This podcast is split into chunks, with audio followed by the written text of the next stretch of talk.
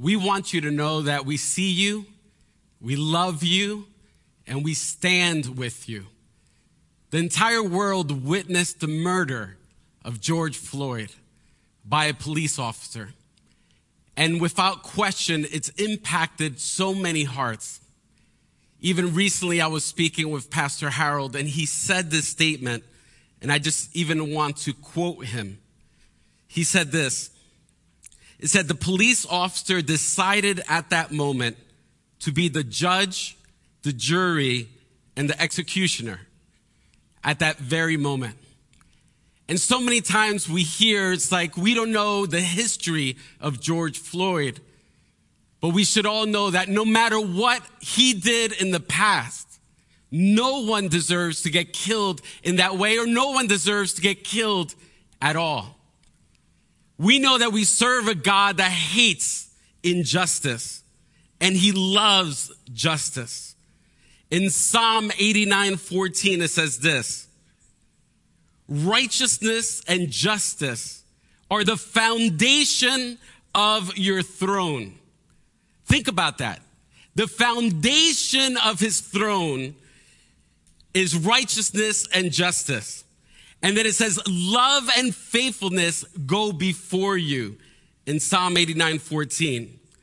And then in Micah 6 8, it says this He has shown you, O mortal, what is good.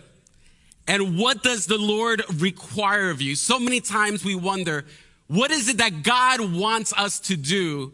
He makes it very clear here. To act justly, and right there in that time period specifically, there was so much injustice in Israel. There was a problem there. So he, there, was the emphasis to act justly, to love mercy, which means to have loyal love towards and to walk humbly with your God. And something I want, want to highlight too, outwardly, we're supposed to do justice. Inwardly, it's to love mercy and to show that love coming from within our own hearts. And then as we walk upwardly towards God, we walk humbly before Him. We walk humbly before God. Something that we need to realize too, that this is something deeper than even what we see. It's a sin problem. And the only solution to sin is Jesus. Jesus is the only person that could transform our hearts from the inside out. More than ever before, we need to run after God, surrender our hearts, invite the Holy Spirit to transform us and make us more like Him. And let us never forget who the real enemy is. In the Bible, makes it clear who the real enemy is. It's not the police officers. It's not the businesses. It's not the whites. It's not the Hispanics, the Latinos, other blacks. Not at all. The real enemy that we have is the devil. And in Ephesians chapter 6, verses 10 to 13, I want to highlight this. Because as believers, as Christians, we need to know who the real enemy is. Instead of us deciding who the enemies are, we need to know what the Bible says. In Ephesians chapter 6, verses 10 to 13, it says this. It says, finally be strong in the Lord and in his mighty power. Put on the full armor of God so you can take your stand against the devil's schemes. For our struggle our struggle is not against flesh and blood, but against the rulers, against the authorities, against the powers of this dark world, and against the spiritual forces of evil in the heavenly realms. Therefore, put on the full armor of God so that when the day of evil comes, you may be able to stand your ground. And after you've done everything, to stand. So here as a church, we want you to know that we're looking at home first. We're looking here at Christ Fellowship. What are we able to do to enhance our effectiveness, to be instruments of peace, instruments of healing, having the ministry of reconciliation in our community to God and to one another? That is our mission in our church. Our church is dedicated and committed, uh, committed to bring healing. Let it start within our own hearts. Let it start within our own church. Let it start within the streets of Elizabeth. Let it spill over throughout the county. Let it go throughout the state. Let it go throughout the entire country and let it go throughout the entire world. But you, even watching right now, you have to be willing to let it start within you. One of the things I want everyone to know, especially the CF family, is that we've been listening. We've been listening. I want to let you know, obviously, I have never walked in your shoes before. So I need to listen. I need to listen to the pain. I want to see what you're highlighting as the injustices. And you, you need to realize that we're standing side by side with you until we see the end of racism and until we're able to see justice prevail.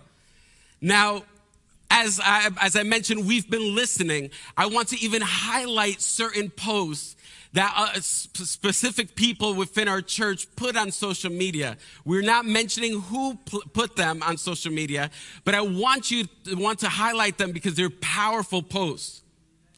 The first one is this. The picture is going to be there. It says, not all blacks are criminals.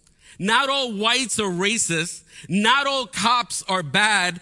Ignorance comes in all colors. Ignorance comes in all colors. The next picture I want to highlight is this, is this. It says privilege is when you think something is not your problem because you aren't affected personally.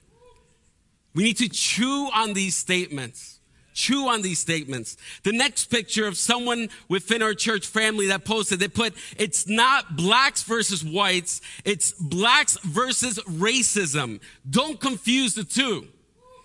We can't confuse the two. Another um, image that I want to highlight is this you cannot hate people and love God at the same time.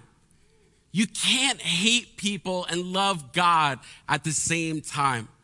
We need to keep that close to our hearts. The next one too, I want to highlight that someone posted. They put this, I back the blue and stand against racism. In case you're wondering, you could do both. You could support the police and at the same time be against racism because I know personally so many police officers that are against racism. So we, you could do both and take that stand for both. The next one, I have to say, this one is also super, super adorable. You'll see right now when I highlight it. It says, no one is born racist. It's taught. Quit teaching it. Quit teaching it. And for those of you that are parents, you have to be careful what you say, what you do, even your nonverbals when it comes to this topic, because your children are sponges and they're learning from everything that you're doing.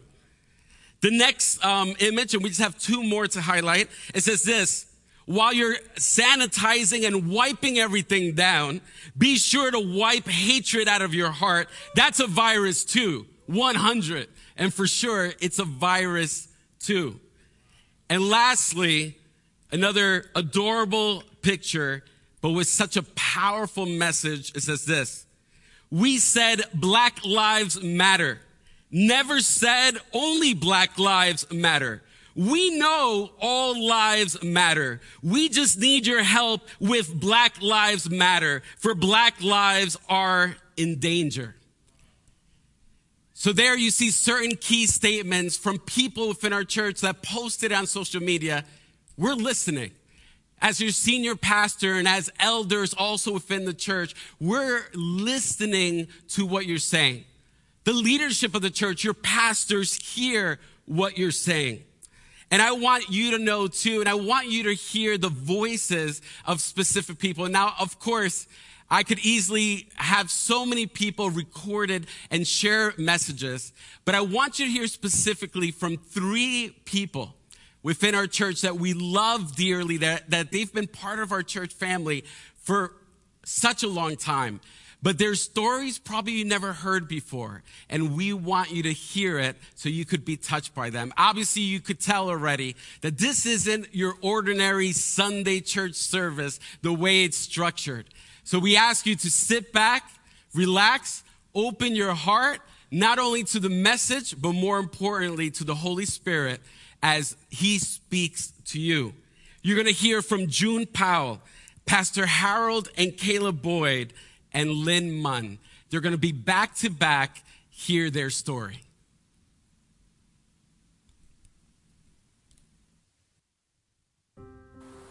Hi, I'm June Powell. I was born in New York. I was raised in the projects in Harlem. After years, I went to Taft High School in the Bronx, graduated. Most of the time I, in class, I was token black, all right? Most of the kids in my class were white. When I, grad, when I graduated high school, I went to college in North Carolina. Oh my God, what a, what a transition. Woo, I was in for a rude awakening. I didn't realize segregation wasn't as bad as it was. I knew it existed from the years that I had gone down with my mother and father. I remember one time when my mom got on the bus, she sat in the front and I attempted to sit next to her. The bus driver put the gear into park and I had to get up and I was running my mouth. I had to get up and go to the back of the bus. If not, I had to get off. So I got, I got in the back of the bus. And then when my mom told me, she said, you never should have did that. But then me and her were, were, were talking and I said, mom, I said, it isn't right. Up in the city, we, we didn't experience this people in the South at that time in the early 60s would take your money and you couldn't sit in the, in the diners or go into the restaurants. When I would order something, they would always tell me, you can't stay here because you're black. Well, they didn't use the word black, they used the N word. And I, I would always have to leave. And then, of course, you know, if you know me, I started mouthing off as I walked out the door. I never forget this. This was a heartbreaker. One time I went to Sears, Sears Roebuck, as a matter of fact and there were two white ladies standing in front of me. I was number three, and there were two white ladies standing in the back of me. The young girl waited on the two white ladies. And when she got to me, she told me I had to step out of line because you have to wait until everybody else leave. So the lady behind me says, no, you wait on her or else I'm leaving. And the other lady agreed with her. So she waited on me and I left. And that really bothered me. I was a young girl and just things changed when when I went to college, it, it, it was I was not it, it, was not good for me. So this particular day, I went into Woolworths with my mom. She went first, and then I went. She sat down, and I couldn't. So I had to leave, and of course, I was fussing when I walked out the door. So she finally got up. When it was no more segregation in the South, I made sure me and my mom went to the same Woolworth in Winston-Salem, North Carolina, and we sat at the same counter, and I made sure that I said to a white woman, I sat in the middle, and my mother sat on the side, and I let this woman know that this was my mother, and I wanted hot dogs. I don't even eat hot dogs today, but that's how it goes. That's how it went. And all that stuff to this day has affected me especially last week when my sister called me on the phone and told me, sis, turn on the TV. I said, well, what's going on? She said, just turn on the TV. And what I saw, I could not believe it. I got chills. I mean, I actually started to cry. I was, I was just, I was just furious because I thought that part of my life was over. And I said, you know, this is never going to stop. It'll always be police brutality, no matter how hard we try to stop it. It, it. it, will always be. And growing up black in America is not easy. It will never be easy. As far as I'm concerned, it'll never stop. The only way it'll stop is when Jesus comes again. That's it. That's all I can say. Hey, I'm Pastor Harold, and I'm here to talk about, uh, as a father, how does it feel in today's society with things going on the way it is? How does it feel to be a father of children and worried and concerned? And what are my concerns? Let me start by saying this. I did not want children, and it wasn't because of being selfish, but when me and my wife were dating, I didn't want children because the first thing that came to my mind was why would I want to bring children into a country or bring them into a society where the challenges, they were going to be challenged and they were going to have obstacles simply by their, their color. And hey, I'm Pastor Harold, and I'm here to talk about, uh, as a father, how does it feel in today's society with things going on the way it is? How does it feel to be a father of children and worried and concerned. What are my concerns? Let me start by saying this. I did not want children, and it wasn't because of being selfish, but when me and my wife were dating, I didn't want children because the first thing that came to my mind was why would I want to bring children into a country or bring them into a society where the challenges, they were going to be challenged and they were going to have obstacles simply by their, their color. And that concerned me to the point where I didn't want to have to watch my kids go through anything. So I didn't want kids. That's the funny thing. And I had three. Um, I myself have had challenges being a young uh, black male in America, looking for equal opportunity, trying to be the best that I can be, have to, having to be more than ordinary just to be accepted. When it comes to my children, I don't want to, I want to be able to worry about the things that people normally worry about. Um, I want to be concerned about the people you are around, the areas you go, the places you go. But it's just as heartbreaking when you get a call and there are police involved. And now you're worried that are the police going to harm your child? Are they going to become the judge and jury? And are they going to sentence you right there in that moment on the ground, whether you're armed or unarmed? Are you going to be abused? Are you going to be murdered? Whether you cooperate or not. Um, these are the things that go through my mind.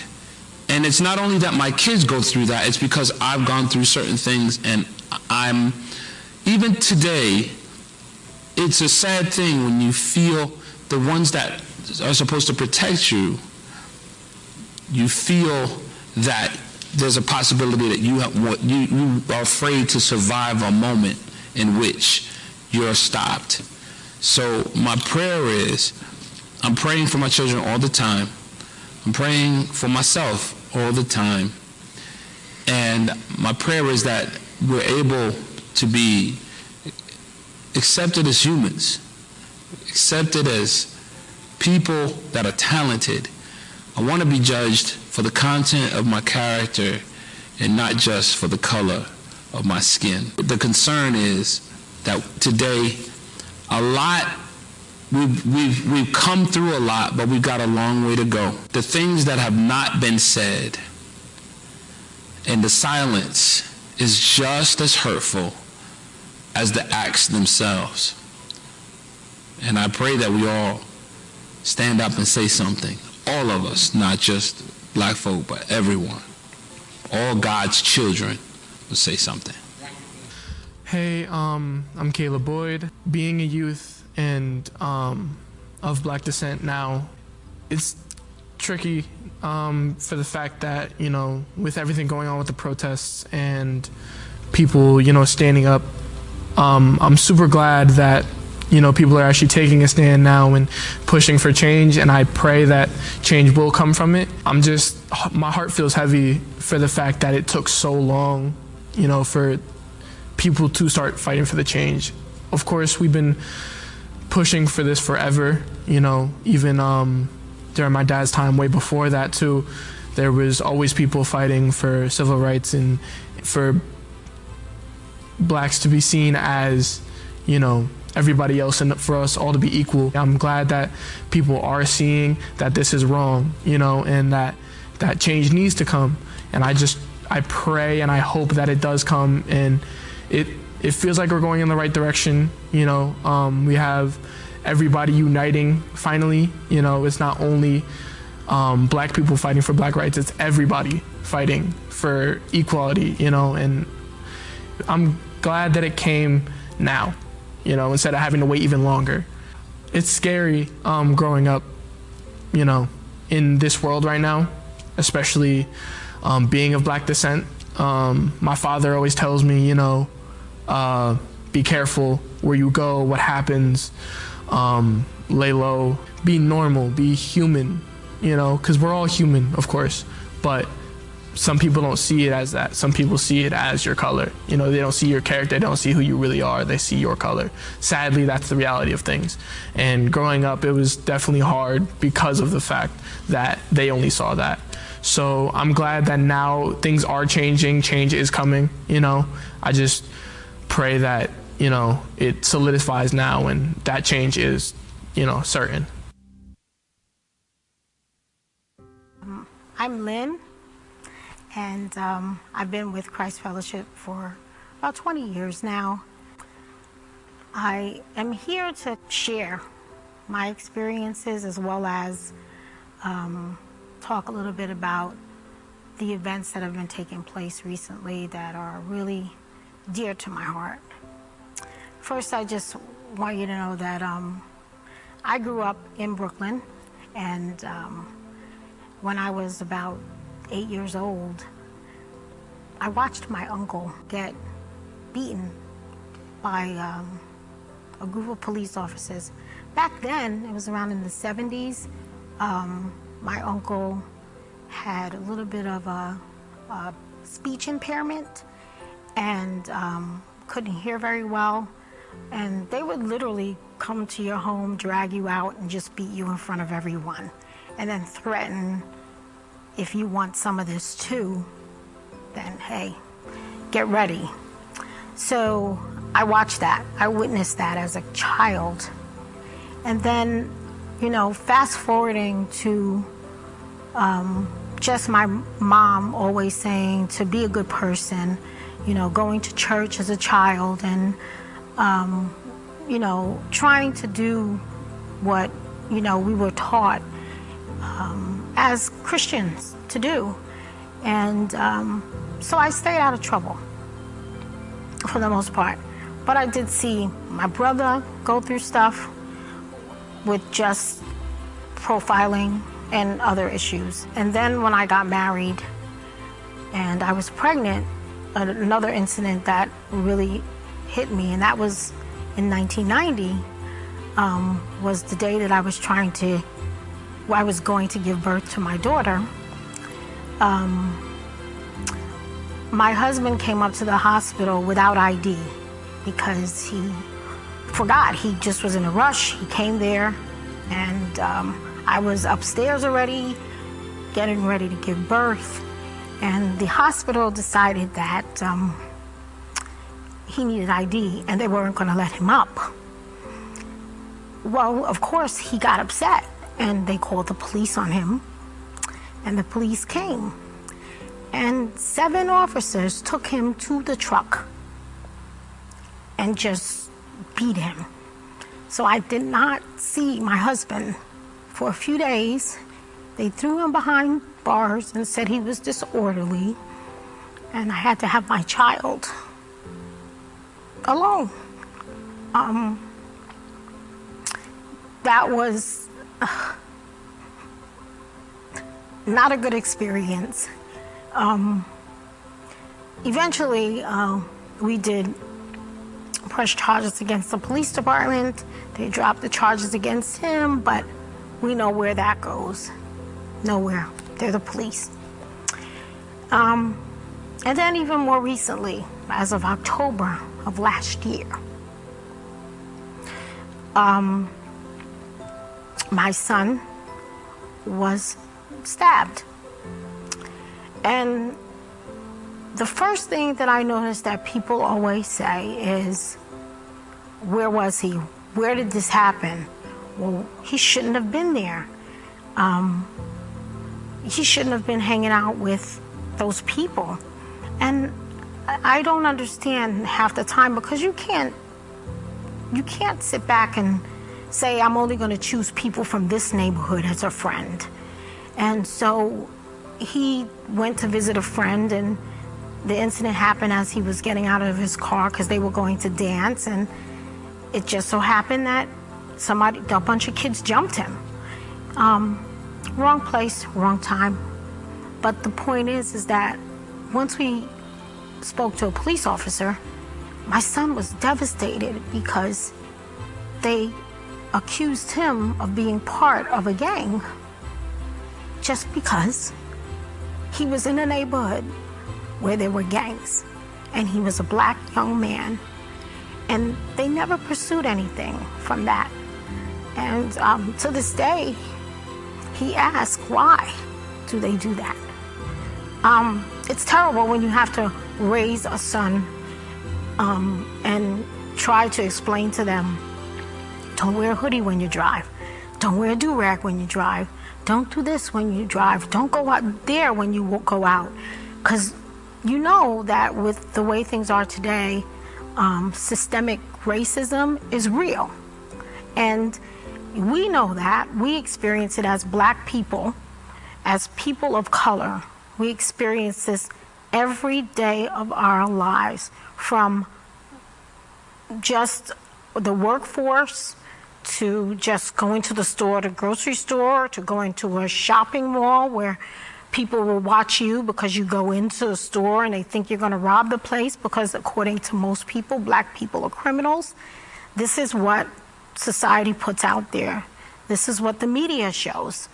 And um, one thing I can say is that it portrays or it, it, it allows other people to think that we're all the same. So just like someone when someone says all cops are not evil, which they aren't, all cops are not bad. You have bad in everything all black people are not bad, all black people are not criminals, all black people are not gang members. Um, but it's hard to convince people of that, uh, especially when you know they're not experiencing it. But one thing I can say is, I spoke to someone not too long ago, and I remember a couple years, a few years ago, they said to me, "Well, you know." Why don't black people just change what they do, or why don't they just stop social media or the media from exposing them in that way? And why can't black people do something about this? And all I can say to that is that's like asking the, the, the victim of a rape to stop the rapist. Um, that's like asking, you know, a person in domestic in a domestic violence um, situation to stop the domestic violence. Um, the issue that I have is a lot of times you can get the help with coming up with legislation or things like that to help to stop those things. And those people do get it um, in some instances and in a lot of instances because people believe their story. But when you have black people who go through these incidents and no one believes your story, it's hard to get people to do something about it the incident that just took place with George Floyd, it just hurt. It's devastating. Um, it brings back all of those memories and the things that people go through or black people go through today from many, many, many, many years ago. It hurts. You can't tell black people how they should feel. You can't if you haven't gone through it. Only black people know what they go through. I pray that God uh, turns all of this for good and that at some point we find a way to accept black people, not try to change them, not tell them to forget what happened in the past. Oh, slavery's over you should get over it. We can't. You don't ask Jewish people to get over the Holocaust. You don't ask people of those those people who go through traumatic situations throughout their life to forget about it. You come alongside of them, you hold their hand and you walk through it with them. It's called inclusion. You know, in a church, I feel like you can have a lot of diversity, but if there's no inclusion, people in certain communities get lost. Diversity and inclusion are used together all the time, but diversity is one thing and inclusion is another. And it's like diversity means when you know, you can come over to my house, I can come to my party, you can do all these things, you can be in the same room with me, you can do all these things with me. But when you don't have inclusion, it means that, but you can't dance with me, or you can't eat with me, or you can't, you know, you can't um, uh, share this with me. You, it's, it's, it's different. So you have to have diversity and inclusion. When that starts to happen, I think things will change. I'm praying that things will change with everything that's gone on. I feel like things will start to change because people actually saw that gruesome murder. You know, that wasn't just excessive force, that was violence, that was a murder.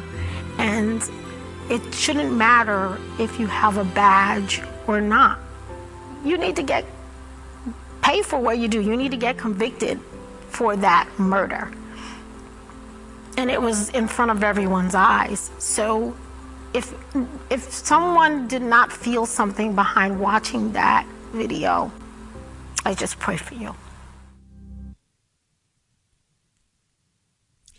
I just want to thank Lynn. I want to thank Pastor Harold and Caleb, and also June Powell for having the courage to share their stories. How I mentioned in the beginning, we're listening and we're standing side by side with you. There's a Bible story that we've heard many times, but we've probably never saw it through the eyes of racism. And it's the story of the Good Samaritan. And something I want to get across is for here is that the Jews and the Samaritans, they hated each other, hated each other. Let's just put it this way. The Jews loved and cared for the tax collectors more than the Samaritans. And we all know that the Jews hated the tax collectors. Jesus in the story of the Good Samaritan highlights two major things. Number one, that loving your neighbor is to transcend all racial and cultural boundaries. Number two is Jesus is challenging the Jews' negative biases towards the Samaritans by casting a Samaritan as the compassionate hero. The least likely person became the compassionate hero in that scenario. So we're going to dive into the scriptures right now in Luke chapter 10, starting at verse 25. You could look it up. 2, it says this. On one occasion, an expert in the law stood up to test Jesus and he said, Teacher, he asked, what must I do to inherit eternal life? Uh, what is written in the law? Jesus replied, How do you read it? And he answered, Love the Lord your God with all of your heart, with all of your soul, and with all of your strength, and with all of your minds, and love your neighbor as yourself. You have answered correctly, Jesus replied. Do this and you will live. But he wanted to justify himself. So he asked Jesus, and who is my neighbor? Almost like he wanted to have proof. He wanted to justify himself that he might be good because in his eyes, the ways that he looked as a neighbor is fellow Jews, those that are the same as him, not anyone else. So he asked Jesus this. And then Jesus in reply said this. He said a story to bring pretty much a major point and principle across. He was drawing him into a conversation. Jesus could have easily just gone straight to the point and really addressed him, but that's not how Jesus approached it. And I just even want to say, I wonder how we approach these circumstances. Do we really sit down wanting to have a conversation to understand and really come up with solutions? Or do we just want to just drop a bomb, just hit people with a post and not really listen to the story behind it? So many times it's so much easier for us to be behind a computer and type in something and send it out than really sit down and listen to the pain and the hurts that people are experiencing. Let's be more like Jesus because the other approach is racially offensive. Even if you might not consider yourself a racist, that approach is offensive. A man was walking down from Jerusalem to Jericho when he was attacked by robbers. They stripped him of his clothes, beat him, went away, leaving him half dead. Now, I do want to highlight here that pretty much here, G- Jesus just says a man, left it blank, didn't say the name of the person. And I really believe he left it blank because through the generations, there's so many people we could put into that, filling in that blank. And for today's message, the filling in the blank is George Floyd. And as we continue, I, I, just want to even read that part from the beginning. Knowing George Floyd as the man, a man was going down from Jerusalem to Jericho when he was attacked by robbers. They stripped him of his clothes, beat him, and went away, leaving him half dead. And it's interesting too, Jesus doesn't, doesn't acknowledge anything of the man's past at all.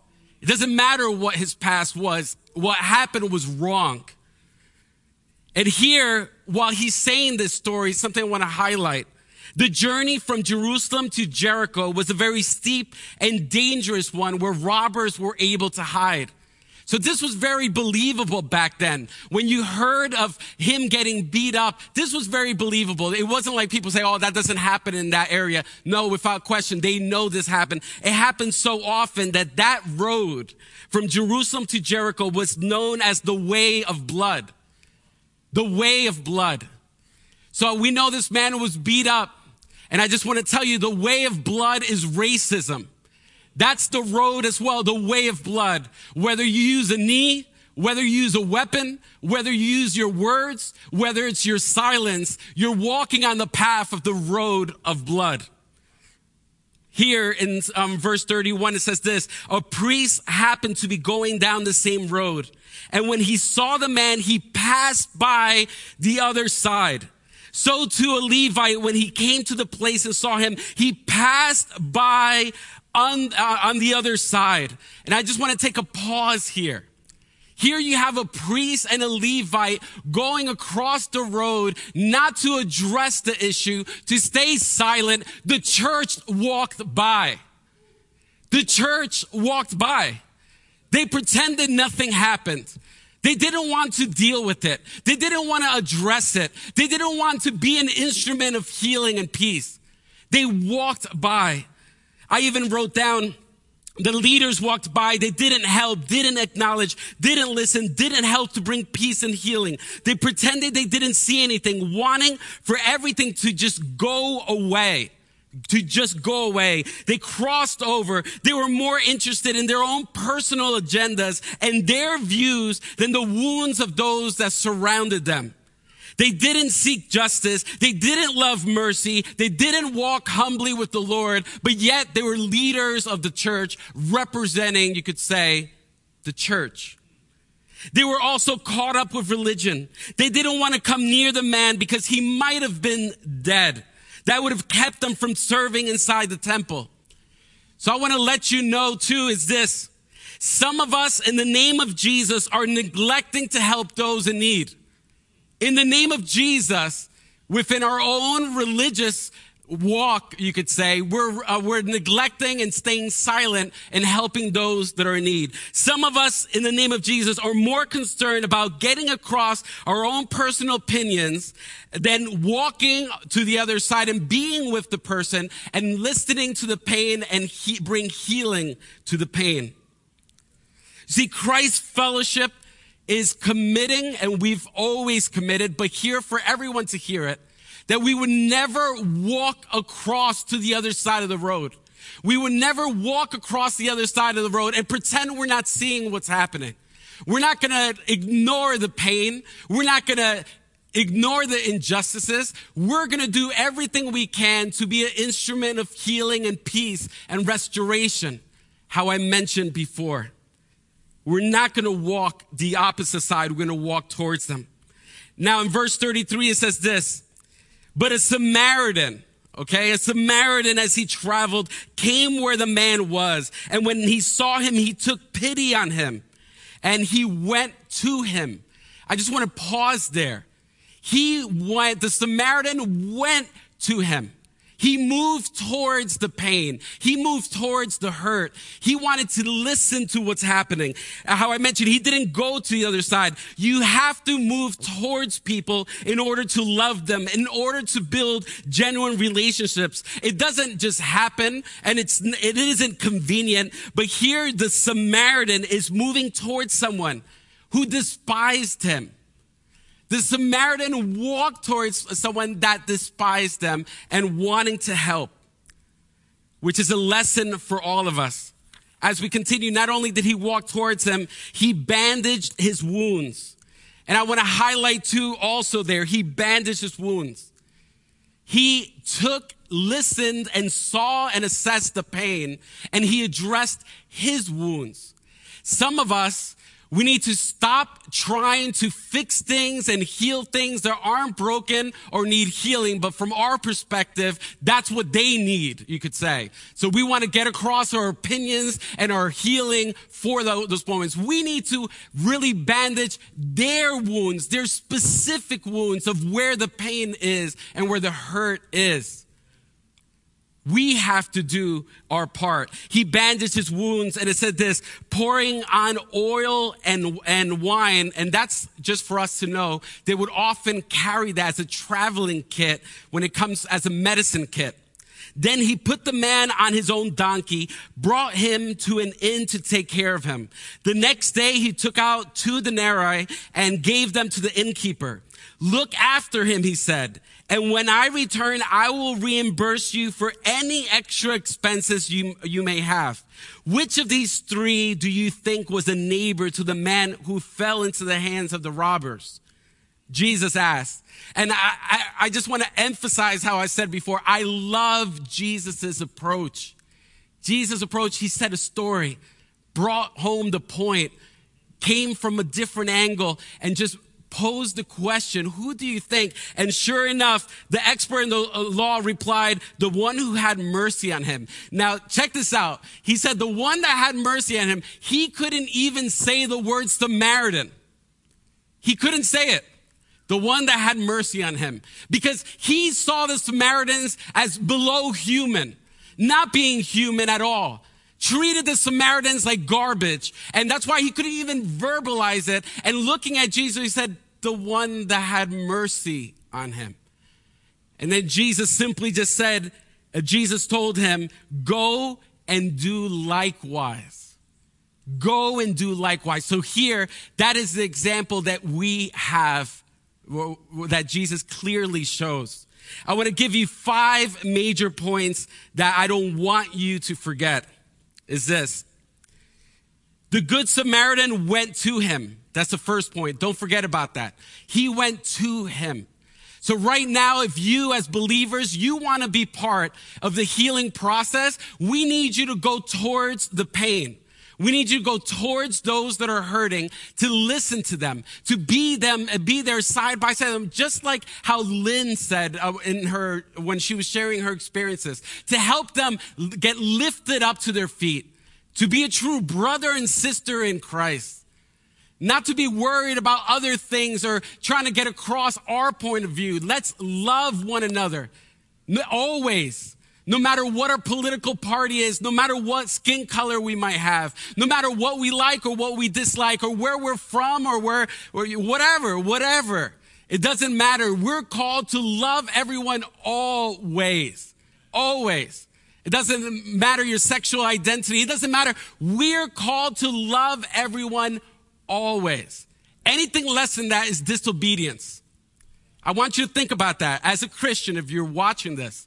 Anything less than loving everyone always is disobedience.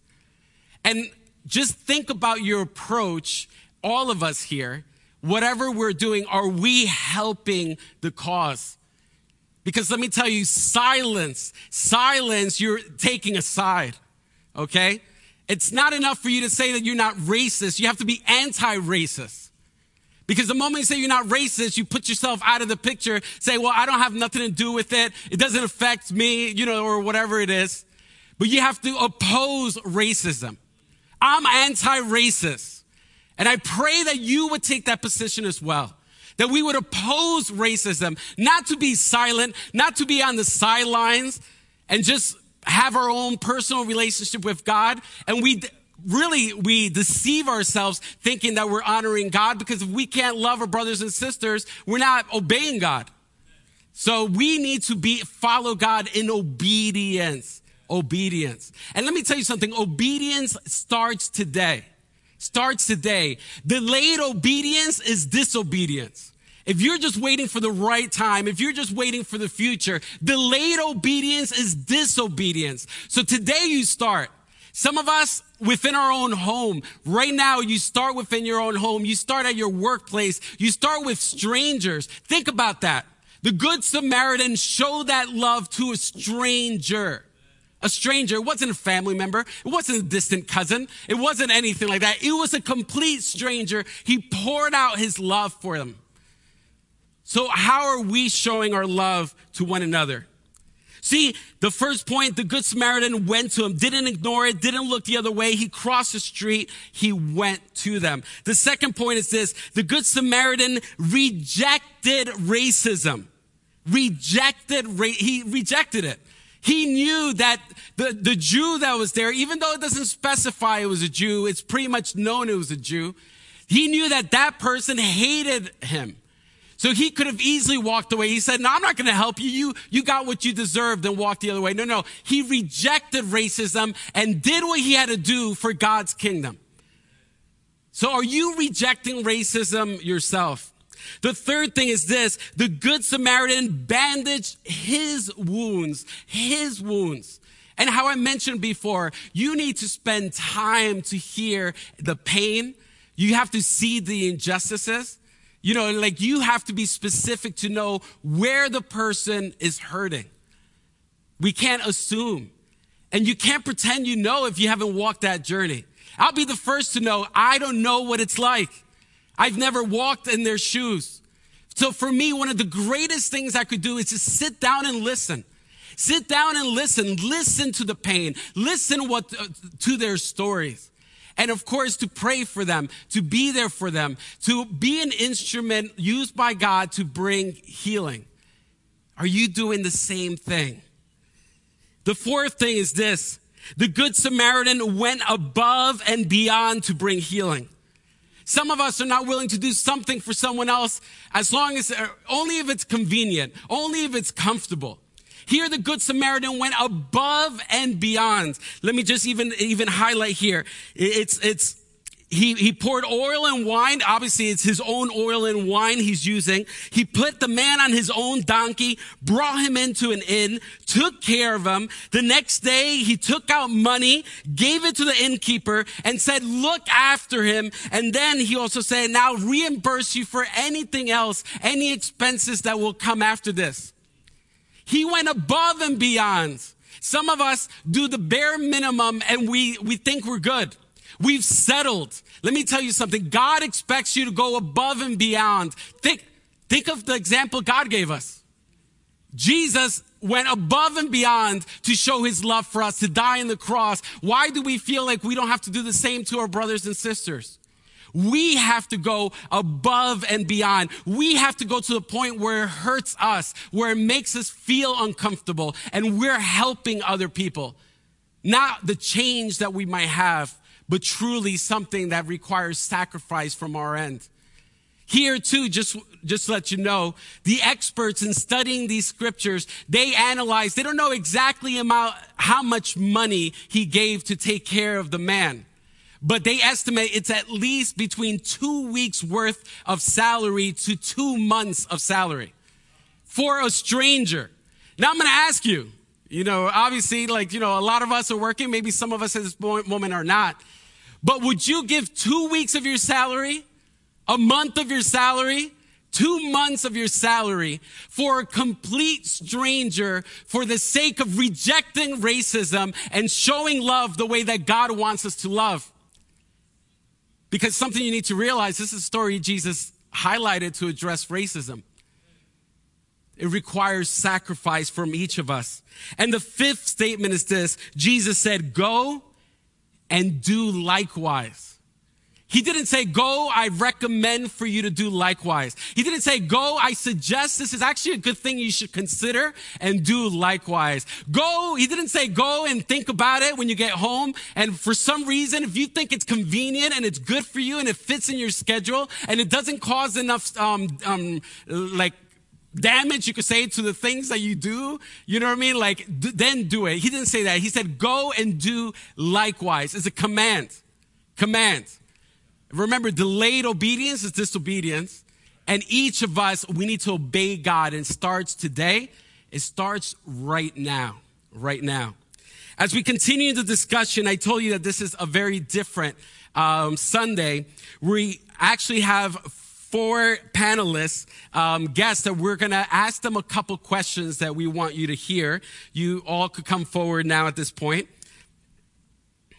We have Derek White. We have Angie Hernandez, Raul Hernandez, and Kirk Nelson.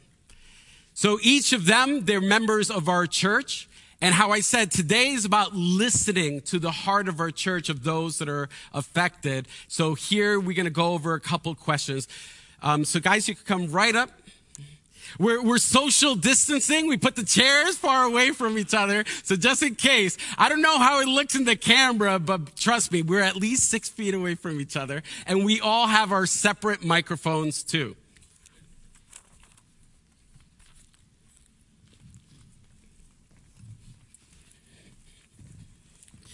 So thank you again for being here uh, with us, each of you. And I have a couple key questions and you could share from your heart so that everyone back home is able to hear um, from each of you. And I, I want to say, everyone here, they're leaders in our church. And first, I want to say, I, I love you personally. I love you guys. I consider you family. And, and I would do anything for you guys too. And I thank you for taking the time to be here. Thank you for doing this because I know this takes a lot mm-hmm. for everyone to get on the same page and to talk about or begin a dialogue of tough things because this is like you said it's the beginning of a dialogue. Definitely. So definitely thank you for that. Thank you so much. So the first question is this uh, how did viewing the death of george floyd impact you personally? Um, i can start. I think that viewing that the first feeling that i felt was deep sadness and immediately after that was anger. And I felt angry because I felt tired of seeing this so often. I feel that it becomes a normal to the black community to seeing black people be killed by police, and it shouldn't be normal.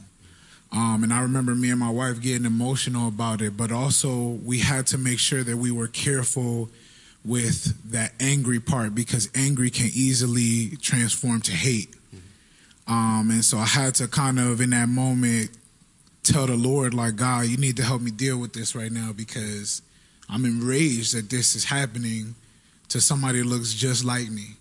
You know, and then the response from people who love me, like my mom came to me crying and she was like, man, like, I just saw this on the news and I've been c- covering you with the blood of Jesus mm. because I'm afraid for you. Mm. And to see that and hear that is something that you as a black person are like, man, why does life have to be this way when I'm just a person mm. trying to live? Like I'm just trying to do things like anyone else would. Um, and so those were my first emotions when when I saw that.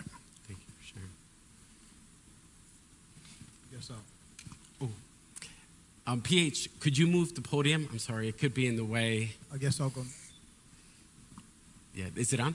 I don't, I don't believe yeah, so. Yeah, it, it is on, yeah. Just keep it close. Okay. Um, so for me, the sadness, I think, was the first emotion. Um, you know, sometimes I'm kind of an emotional person anyway, so that that hit me and hit me hard. Um, then as as I watched, I, I, you know, it was almost as if I I was running through what I would do if I was there, and I I, I remember looking at the TV and and saying, "He can't breathe. Take your knee off his neck. He can't breathe. Stop, stop. Take your knee off his neck." And um, I remember at one point just wishing I could jump in and the TV and just kind of pull him off. Um, and so those were probably the first emotions for me, and and then it just turned to a, a deep sadness and a hurt for the fact that we're still having these conversations at higher levels and really wanting to have them at those relational levels with the people that we interact with on a daily basis. And moving from those high level conversations to really as pastor carlos so eloquently said in his message drilling down to those places in relationships and having those conversations with those people and making changes there to move forward I mean, just from a spiritual standpoint, I remember looking at his face, mm. the, the officer's face, and um, the image affected me in a spiritual way. Mm. Um, aside from anger and everything else, his he had almost a demonic countenance mm. about about him. And you know, one of the things I was sharing earlier is, if you look back, you know, as a child, um, one of my uncles gave my sister a book called The Black Book. And in the book, uh, there are pictures of the strange fruit, the lynchings. And in the pictures, you'll see people posing next to mm. a hanging body. Mm.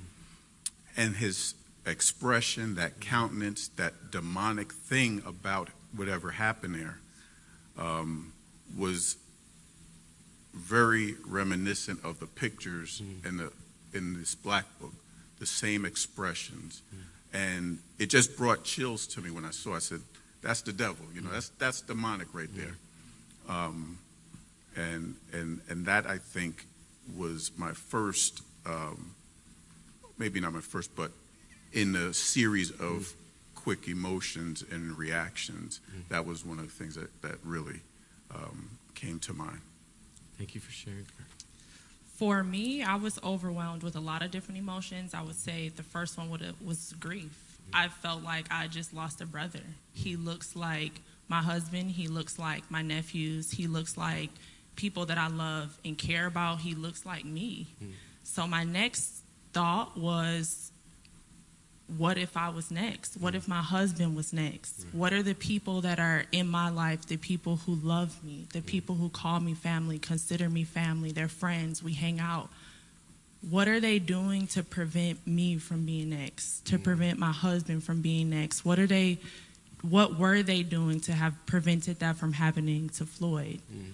So that was my my next thing. How can I bring it home, right? Mm. This is what we're doing here at Christ Fellowship. How can I look in my circle of friends and family and people who say they love me mm. and hold them to a higher standard. Mm.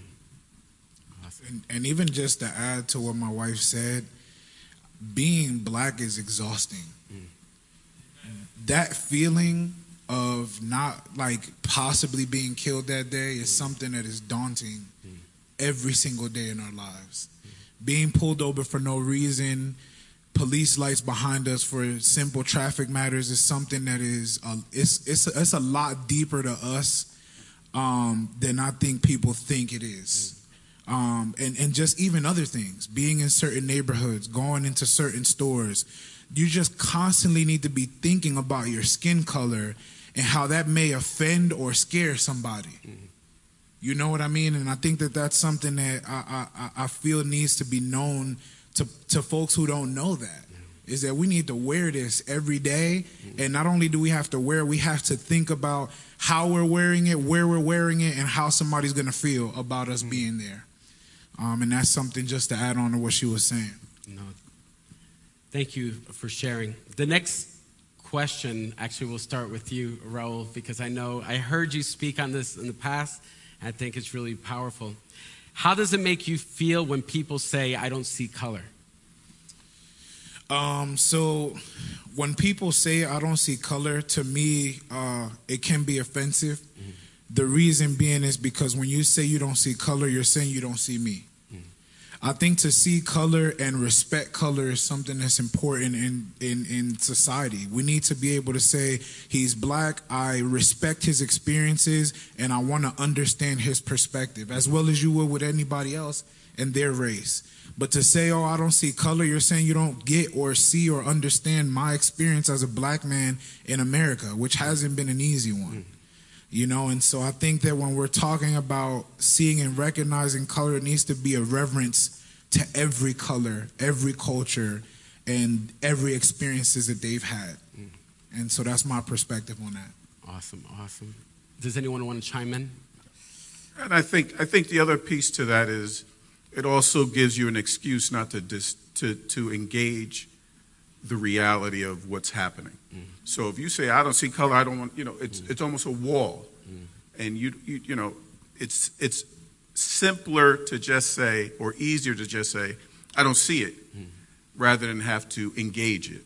And I think that's the piece that takes us to the next level is engaging it, acknowledging it, engaging it, having those tough discussions and not walking away from it. You know, and then and you may walk away now, but you got to pick it back up again. You say, you know, all right, maybe this is as far as we can go today, mm. but I'm committed to coming back to it. Mm. And I think that's where we are right now. We we know it's there. Mm. We acknowledge it's there. We we just might not be ready to deal with it, but you can't keep kicking the can down the road. You got to come back to that conversation, and I think that's where we are as a people. I think that's where we are as a body of Christ. You know, it's easy to hide behind a cross. Jesus, Jesus, Jesus. That's great. Mm. But on Monday, what are we going to do? Mm. Like, you know, kids are saying, that's great in the four walls of the church. But when I go to school Monday, mm. not everybody believes what I believe. And not everybody's going to treat me the way the brothers and sisters in church treat me. So, you know, as a church, we have to equip our people for that. But our, I think as a church, we also have to prepare our people to keep having these conversations and deal with those things.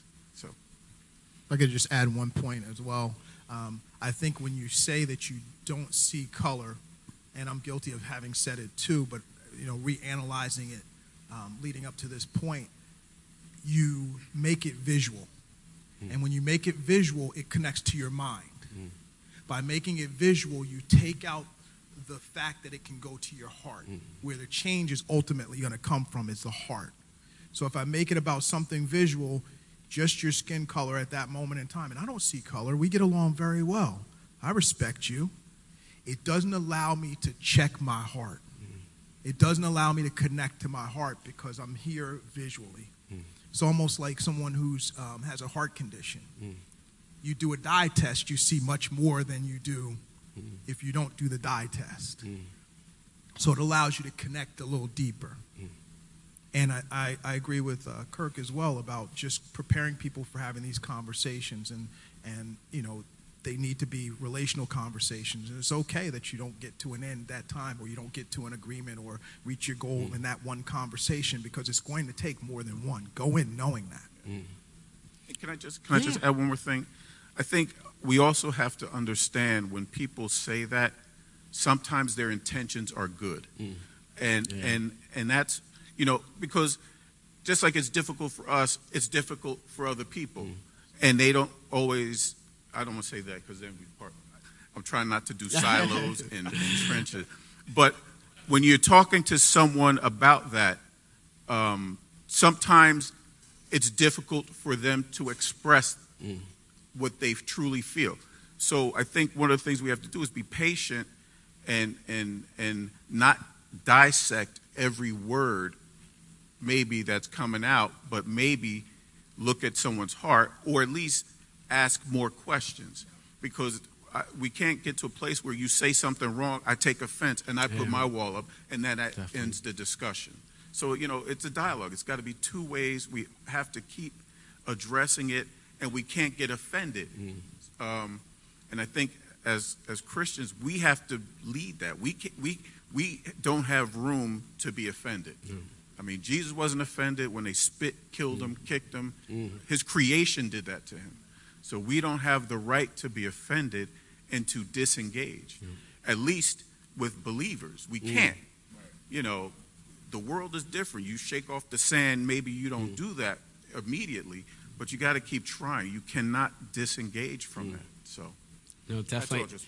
And I I, oh, I was going to add something to that. Um, I've heard I don't see color for the majority Mm. of my life. I've heard that a lot from people, and I always think of it from a spiritual perspective, right? So God took the time to make beautiful water, beautiful Mm. skies. Like He took the time to make these beautiful things. We go on vacations to see these things. We seek these things. So I always wonder, what does God hear when He sees that? Because we're all beautifully and wonderfully made. He took the time to make us mm. unique and beautiful. Each and every one of us has a beautiful color. He took the time to do that. It wasn't on coincidence, it wasn't because it just so happened. He took the time to do mm. that. So when you say you don't see his beautiful creation, you don't see the time that he put in to do mm. that, I just wonder what he hears when he hears that. wow. I, I'm like, that, there's been so much to chew on already, but we're going to continue. Uh, I, I was, I, I was going to say too, um, you know, with everything that's been said, it's like, it's, it's recognizing it, uh, engaging, but how you said, Angie, is celebrating, celebrating the diversity. It's like, I know for myself, being born and raised in the city of Elizabeth, my best friends growing up were African American, like Greg, the coach for, uh, I mean, the referee for the NBA. I could think of, and I never, like, in my life, like, I just celebrated the differences that we had. Like, you know, it's just, we didn't even think about it. You know, we were brothers. Um, but thank you so much. I mean, that was, you dropped the mic there a little bit. Don't drop the mic, though. Don't break it, because uh, That's my wife, You know, we're, we're on a budget. All right. Uh, they all right. The next question: What are in groups and out groups, and how can we purposely love those that are different from us? You want to take it? I'll take it. Whoever wants. You know, so like I was just saying Yeah. before, we have to be careful about um, putting labels on people. Um, and, you know, that was what we were doing with McPherson. Um, is, you know, it's when you become you people, them, they, um, you've already separated yourself from them or they or those people.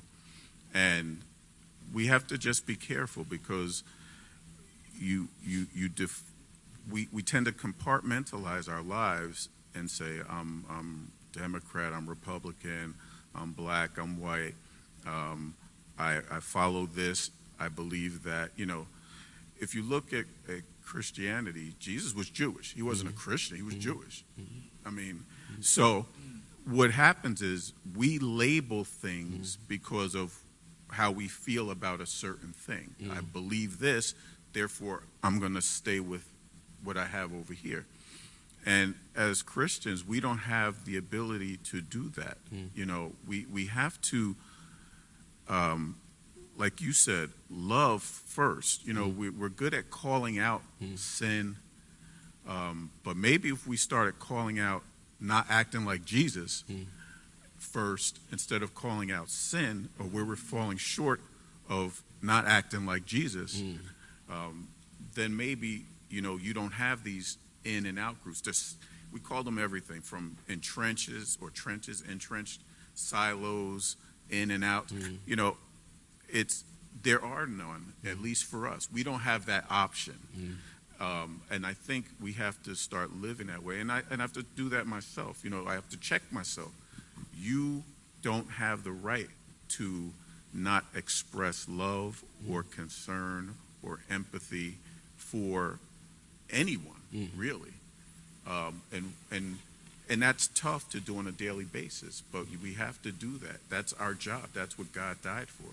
You know, if he did it, we got to do it. That's what he said. Do this in remembrance of me. That's what he meant. Mm-hmm. You know, when he says, when he modeled for us the mocking, the spitting, the be, he mm-hmm. was modeling us for how we have to live. Mm-hmm. Um, it's sacrificially.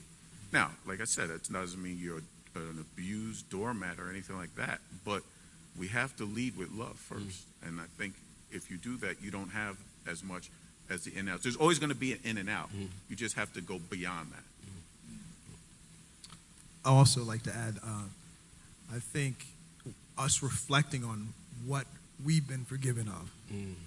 the shortcomings we've had. had. Christ loved us before we loved him. Mm. You know, and going back to that core principle, John 3:16. Mm. That foundational principle. Every once in a while just going back and visiting, maybe dig it up a little bit. Maybe talk to the Lord about and say, "Hey, I know there's got to be more here because mm. it's such a foundational scripture. What is the more? Mm. How can I take that more? How can I take that nugget to someone that I need to have a conversation with?" And I think with the in and out groups as well, what I envisioned were circles. So you have a circle over here, and you have a circle over here. And then there's this gap in between the two circles. But you can connect those two circles if you put understanding in that center circle and close that gap in between. And so, again, we're talking a lot about the conversations that we need to have. And, you know, tough conversations sometimes is just tough because you haven't had them the topic may be tough, but it might be tough just because you've never stepped up and had that conversation. And so we need to fill that chasm and that separation with understanding and compassion. Awesome.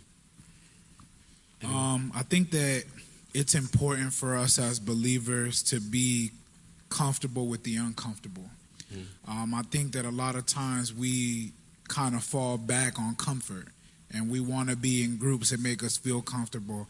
I think that we should constantly be challenging ourselves to hang out or be around people that we normally won't. Mm. Um, because I feel like that's something that Jesus would do. I feel like that person that you may feel like you're not vibing with that well, maybe say, "Hey, y'all want you want to go out for coffee one day?" Mm. And, and not say why, but you want to because you want to understand them, mm. you know, or help them understand who you are. Um, and I think that that's something that's important and it's, you know, pivotal for growth is being uncomfortable with trying to get close to folks that you're not normally mm close to. Um, and I think that it's really easy for you to be comfortable in church because you kind of grow up with certain people and you kind of are okay being with that crew. Um, but sometimes you got to step out a little bit and kind of engage people who you're not used to engaging. Um, and I feel like in my life personally, some of my most powerful moments was when I've made myself uncomfortable mm. and spoke or prayed for somebody who I normally wouldn't. Mm. And I just saw the spirit kind of sit in that moment and move in that moment. Um, because I just said, I'm to go out into the waters to the great unknown and, and let God lead me. And I think that that's something that we need to start being comfortable with.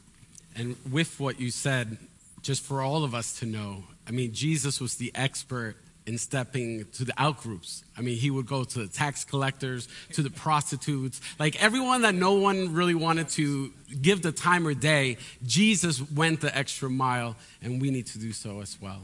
I don't know. Yeah. Um, there's in groups, there's out groups. I honestly think it'll always be that way, but at the end of the day, there's one kingdom that we're mm. all going to. Yeah. We're all going to the same heaven. So, to piggyback off of what you were saying, why not spend that time with those people mm-hmm. now? Mm. Um, when I look at our churches in America in general, I'm always shocked that the outgroup people aren't mm-hmm. flooding our pews, our mm. rows. Like, how are those people not here? So that's something that we have to think about and hold ourselves to a higher standard within mm. the church too. Those are the Definitely. people we're running after. Those are the people we want to spend time with because that's who we're going to be spending time with in heaven. That's the goal of what we're doing. Definitely. Thank you so much, guys. Uh, next question uh, How can you be racially offensive and not be a racist?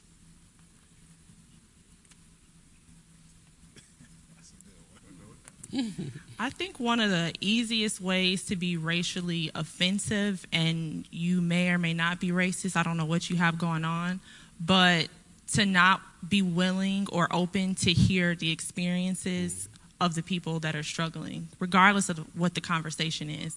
I think that's very offensive to say that, hey, I hear you have a problem, but you know, I don't, I don't care. I don't want to hear it.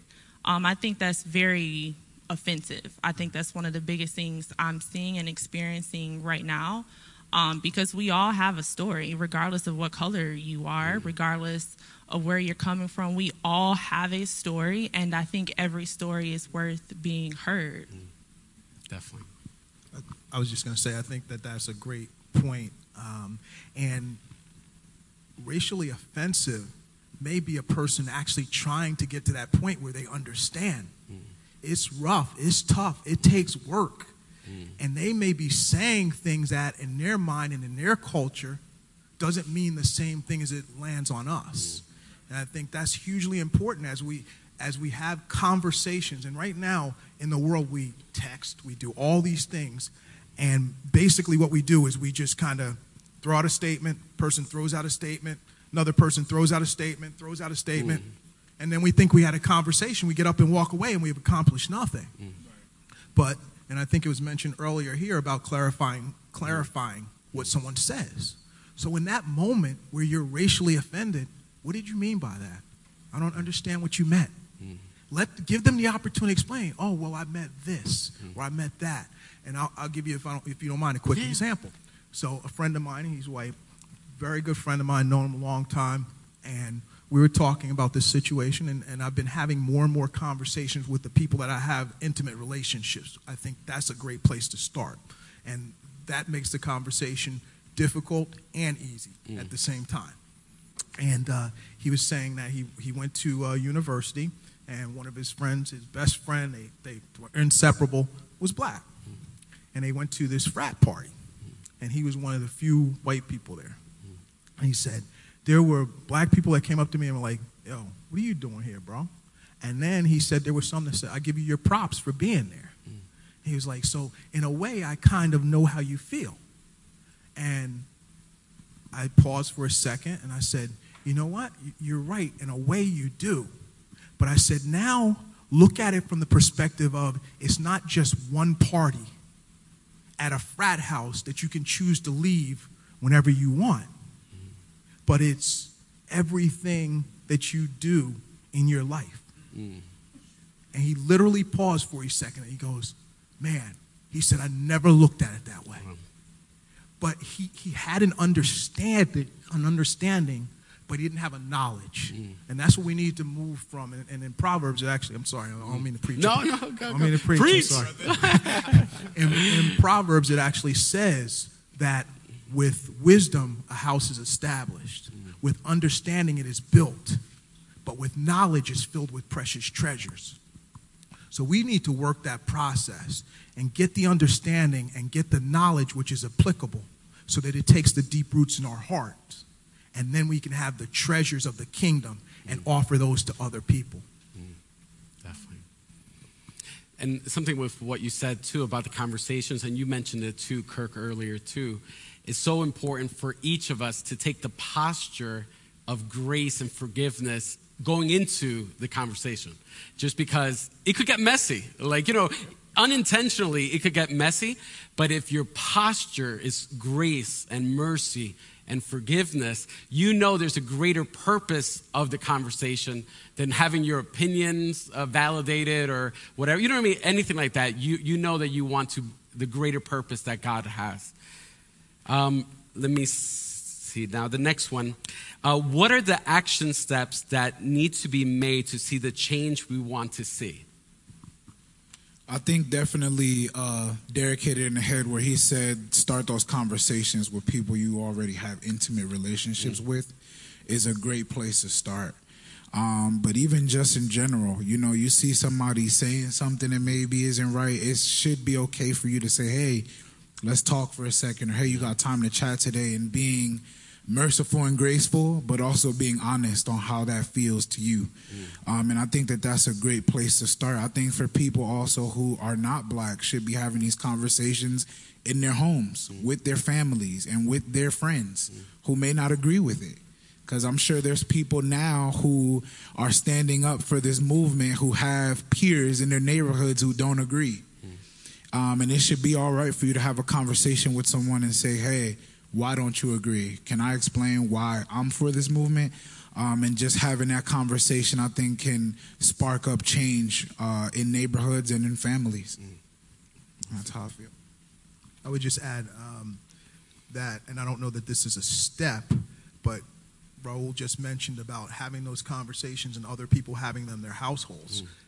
Kirk mentioned earlier about equipping people to do that if we're not having the conversation and getting them to understand and giving them examples, like you said, about a story mm. or talking about in a, in a productive manner, then they can't go and articulate that to someone else. Mm. I mean, the, the stone's been dropped in the lake already, right? Mm. Multiple times. There's a ripple effect. It's either going to stop because we stop having conversations, we stop talking to one another, or it's going to continue. And it's going to move to the shore and move the sand, and the infrastructure is going to change. There's only two ways it can go. But we have to have those pertinent conversations and that dialogue. Definitely. And, and I think, I'll just finish with this if I may, um, that it's important we don't take away from this.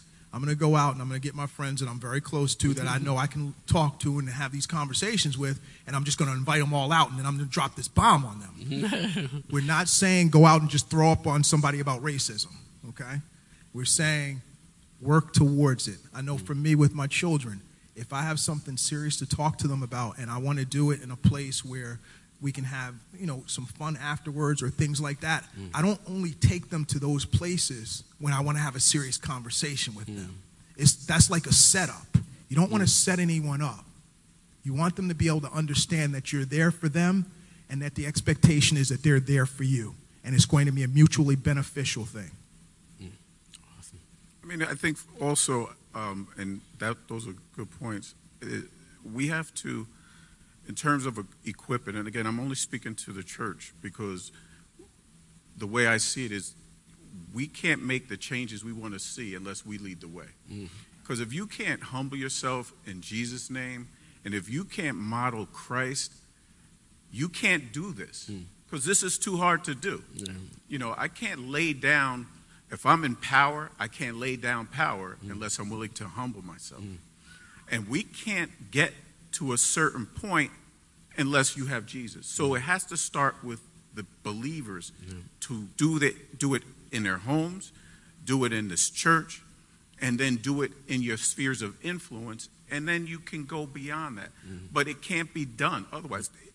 We, we're 400 years in, mm. it hasn't been done. Mm. So it's a hard, hard thing to do.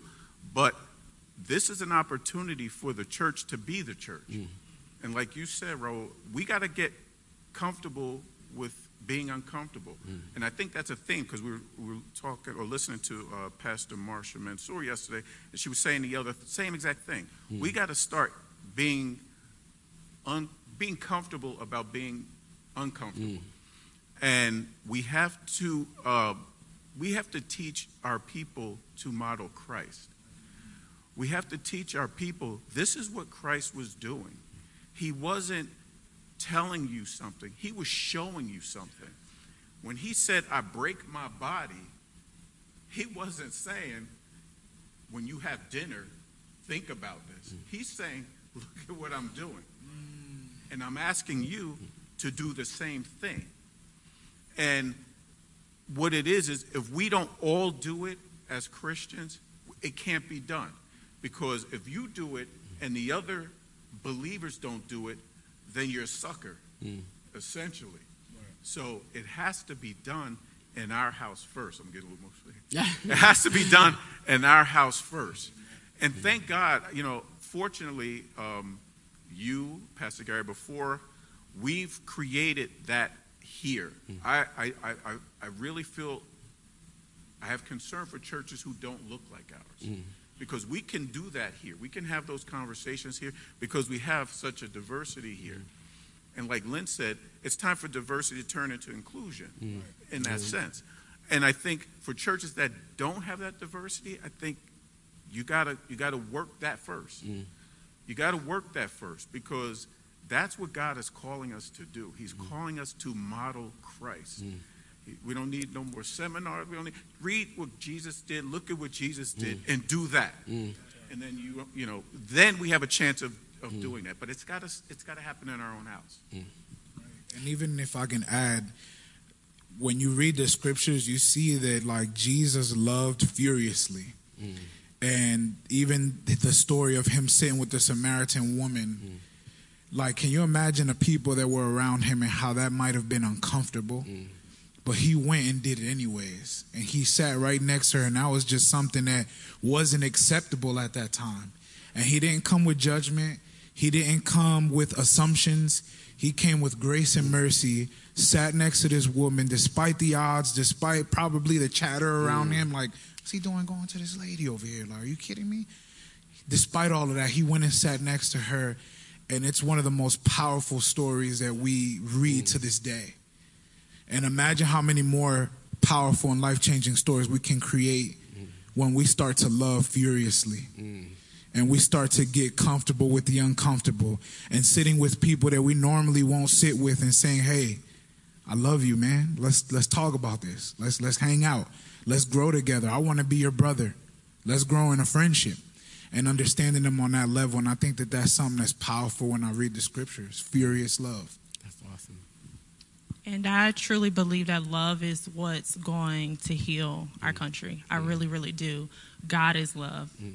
Like it's the most powerful force that we have in this world. It's the most powerful force that we can use as people. And I think we have to take a step back and look at, reevaluate what love is. Mm-hmm. Love is not just sitting next to the person in church, high fiving, saying good morning, but it's when they're down, when they're mm. hurting, when you have to sweat and cry with them. We mm. have to reimagine what love means. It's mm. not a cute, fancy word that we can throw around. Love is raw, love is hard, love is uncomfortable, love takes a lot of energy, and that's what it means when you love somebody, when you want to be there for them. It's it's not just a simple thing you just say to people. You really have to mean that. Awesome. So as we wrap up, um, if you had one minute to share, and obviously here we're talking to the church family of CF, but imagine you could envision yourself talking to the entire world. I could tell you for one minute, the entire world, every everyone is going to be able to hear your words. What would you say? Um, I think I would say just that, the point I just made. Love furiously. I think that if if that was a message I can communicate to the world and a few people in a few countries started to take steps towards loving, it'll have a major impact on society as we know it. Um, and so it would be that love, love furiously. Awesome. I would say listen and love.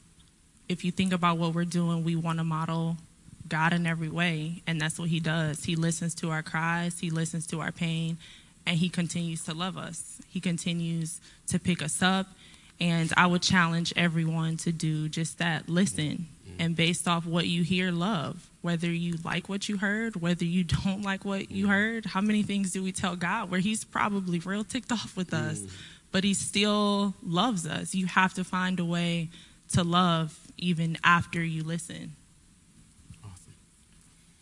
You, uh, and same thing love love others like you love yourself. You know god says to love him and love others like yourself. If you truly love others like yourself we can we can we can do a lot. We can change we can change the world. So so that's it. That's all.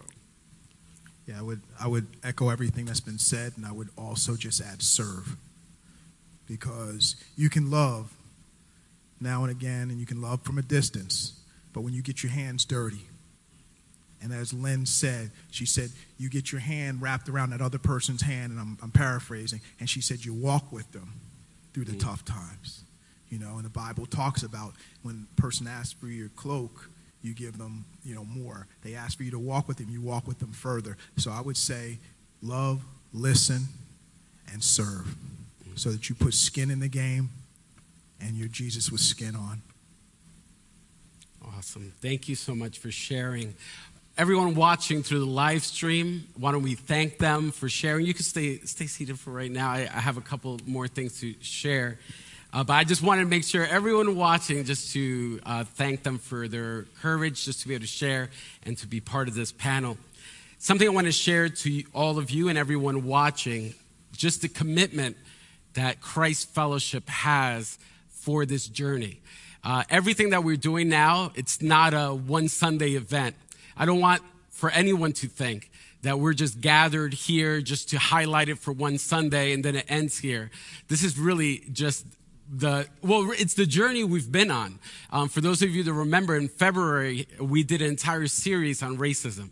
Um, so we did this before and how kirk highlighted too our church has always had a history of celebrating the differences. And that's why god's really blessed us with so much diversity in our church.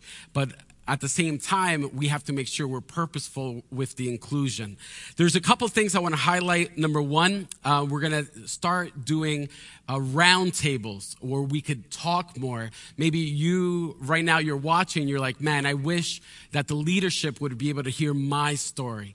Um, and so you'll have the opportunity Everyone will have the opportunity for the leadership to hear your story.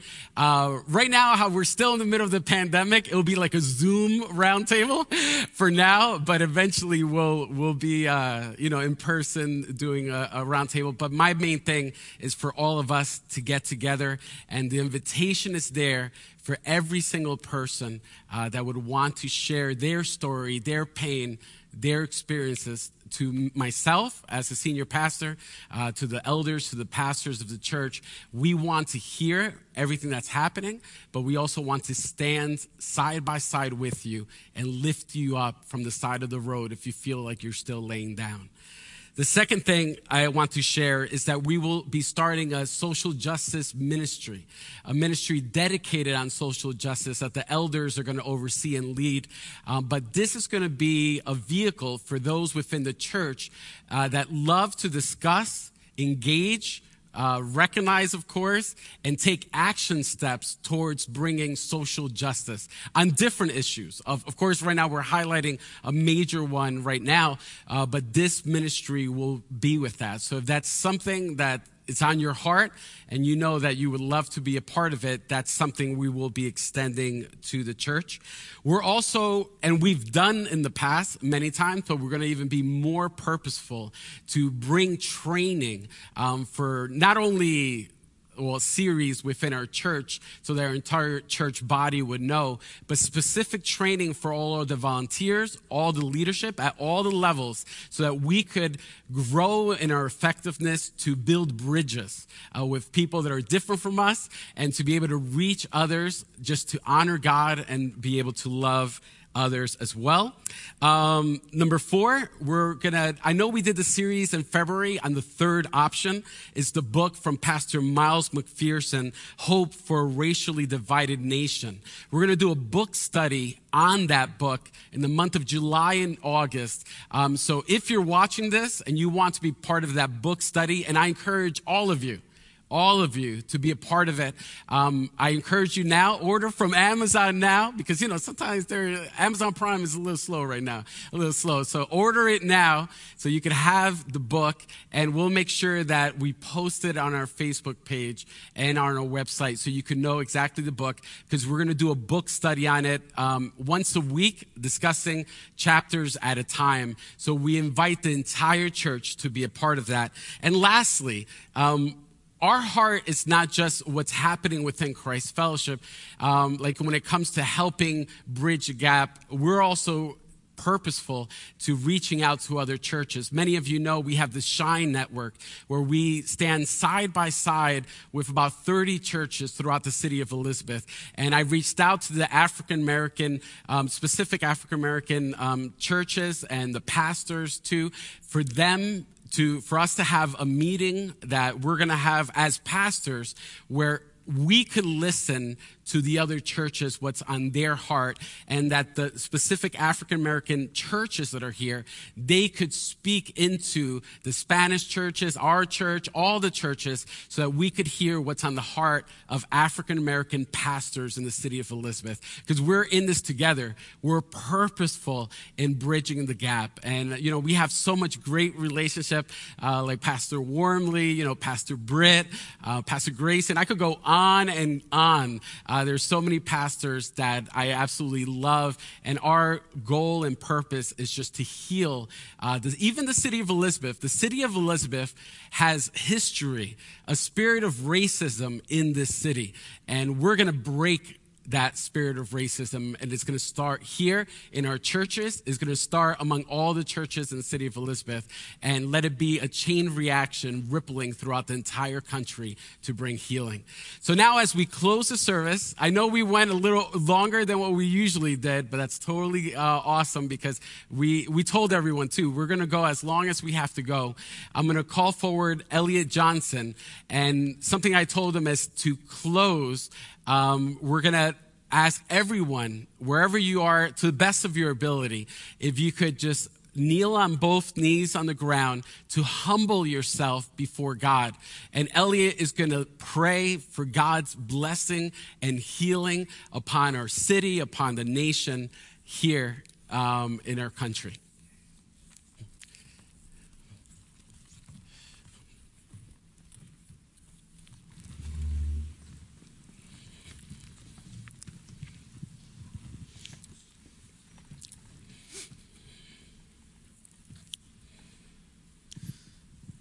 God Almighty, Lord of all, creator of all, sustainer of all. Holy is your name, powerful you are, great is your majesty, wonderful you are. You're everlasting, you're glorious, you're wonderful, you're amazing, you're strong in power, and you're mighty to save, God. And God, we come to you on our knees because we need you. We need you to teach us, Lord God. We need you to show us, Lord God. We need you to convict us, Lord God. We need you to help us, Lord God. We need you to heal us, Lord God. We need you to bring us up, Lord God, as we are on our knees, Lord God. We need you to make the crooked straight, Lord God. We need your justice to flow in this place, Lord God, like never before, God. God, we know that the work is not done, that your mission goes on, Lord God, and that there is a purpose for everyone to participate in to bring your glory here, Lord. That all flesh will see your glory, Lord, that all flesh will know you, Lord God. And as we come to know you, we know ourselves, Lord God. So, God, may you put to death in us the hate, Lord God. May you put to death in us the hate that has, has clouded our minds, Lord God, that has influenced our spirit, that has taken over our speech, Lord God. May you just, God, may you just clean us up from the inside out, Lord God from the inside out, Lord God, because we know that with justice comes righteousness, Lord God. And we want to be in right standing with you, Lord God. We want our land to be in right standing with you, Lord God. Lord, you, have said to us so many times, and it's been shared so many times, Lord, that if we just humble ourselves and pray, Lord God, you would heal our land, but also that we need to turn from our wicked ways, Lord God. Turn from our wicked ways. God, help those, Lord God, who have racism and hate in them that's been ingrained in them from generations, Lord God. Them to know, Lord God, that the one they are really fighting against, the one they are really hurting, the one they are really persecuting is you, God.